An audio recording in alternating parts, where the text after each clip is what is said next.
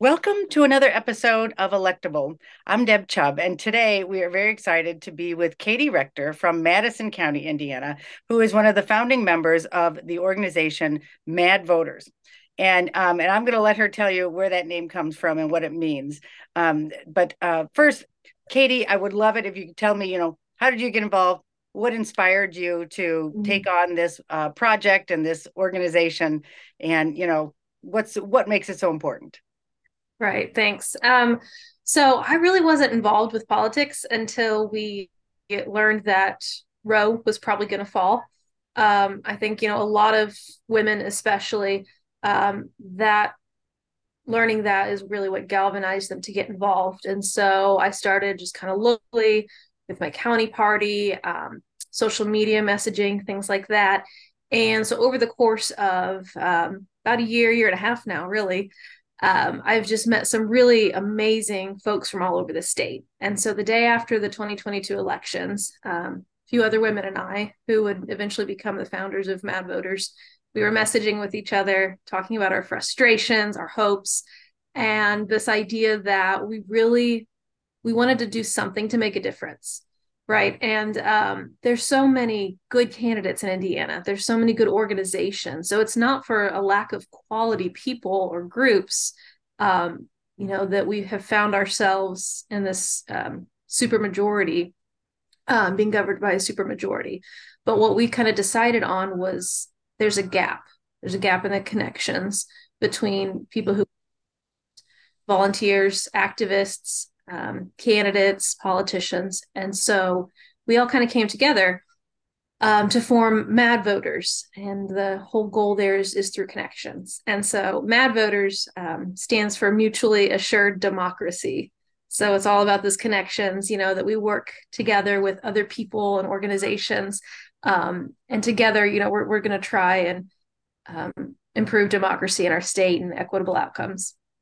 That's wonderful. So, so I understand you're a nonpartisan group at this point, and when you say uh, mutually assured democracy, you're mm-hmm. talking about you know democracy with a small d. Uh, yeah. and uh, um, so, tell us what your plans are. What do, what do you plan to do with this group? What are you going to advocate for, and how are you going to connect people? Right. Okay. So we have um, seven values, and those are kind of the the things that we always go back to, whether we are going to get behind a candidate and support them, or um, whether we want to focus on the legislation affecting those values.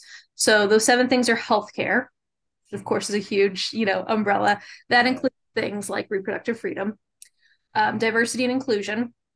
So advocating and supporting um, people of color, um, LGBTQ populations, um, people in vulnerable positions, education, so support for public education, equitable access to education, uh, safety, including gun safety, is a big one, of course, but also safe roads, safe bridges, um, safe transportation, uh, climate care.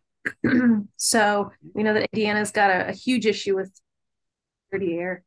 Um, we want to make sure that we are advocating for protecting nature and our climate. Uh, ethical leadership, so we want to promote candidates and politicians who have pro democratic values. And again, little d there, right? Um, so the ones who support, um, you know, the our values of you know privacy and freedom for all and, and really everyone um, so trying to get away from some of this rising authoritarianism we're seeing um, and then our last one is economic equity excuse me economic equity. So uh, resolving things like food insecurity um, obtaining affordable housing things like that. Wow those and th- that's a lot but it um, is. those are all but they're all very very important issues. Yes so yes, and, and they all need a lot of attention. I mean yeah. in indiana uh, in particular. So mm-hmm. we've got a lot of work to do. So um so we want to keep this short. So um so i just want to move right on to you know how can people find you? Um mm-hmm. what can they do? You know how can you engage people and how can people engage this group?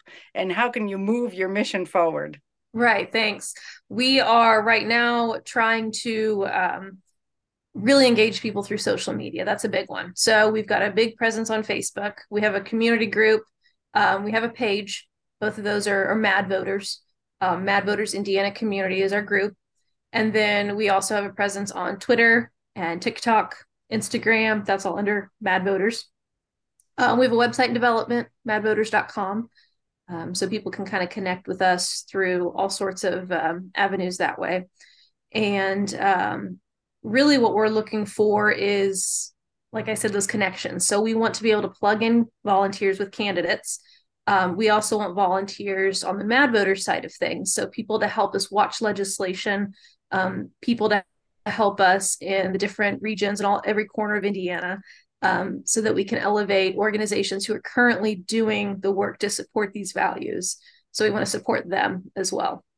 That's great. And I know that you have done a lot of work on collecting data um, and making that data available to the public in a in a readable way. So uh, I was so impressed with your, you know, the the work that you did in the 22 election. Thanks. You know, just uh, listing candidates and what they stood for, um, so that people could get to it. People could find yeah. that information easily. So again, another connection that seems to be missing a lot.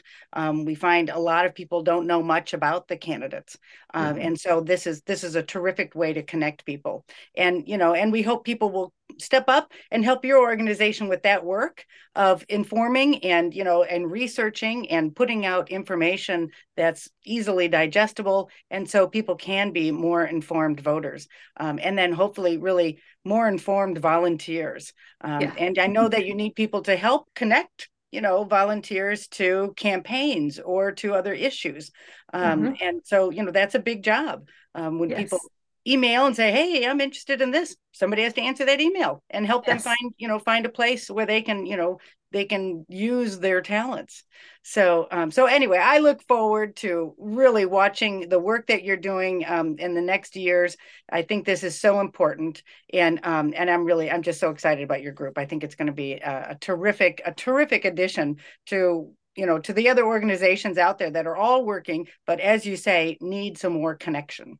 Yeah so anyway, so good luck. And so um so people can find you right now um on Facebook, right? That's Facebook's the big one. Mm-hmm.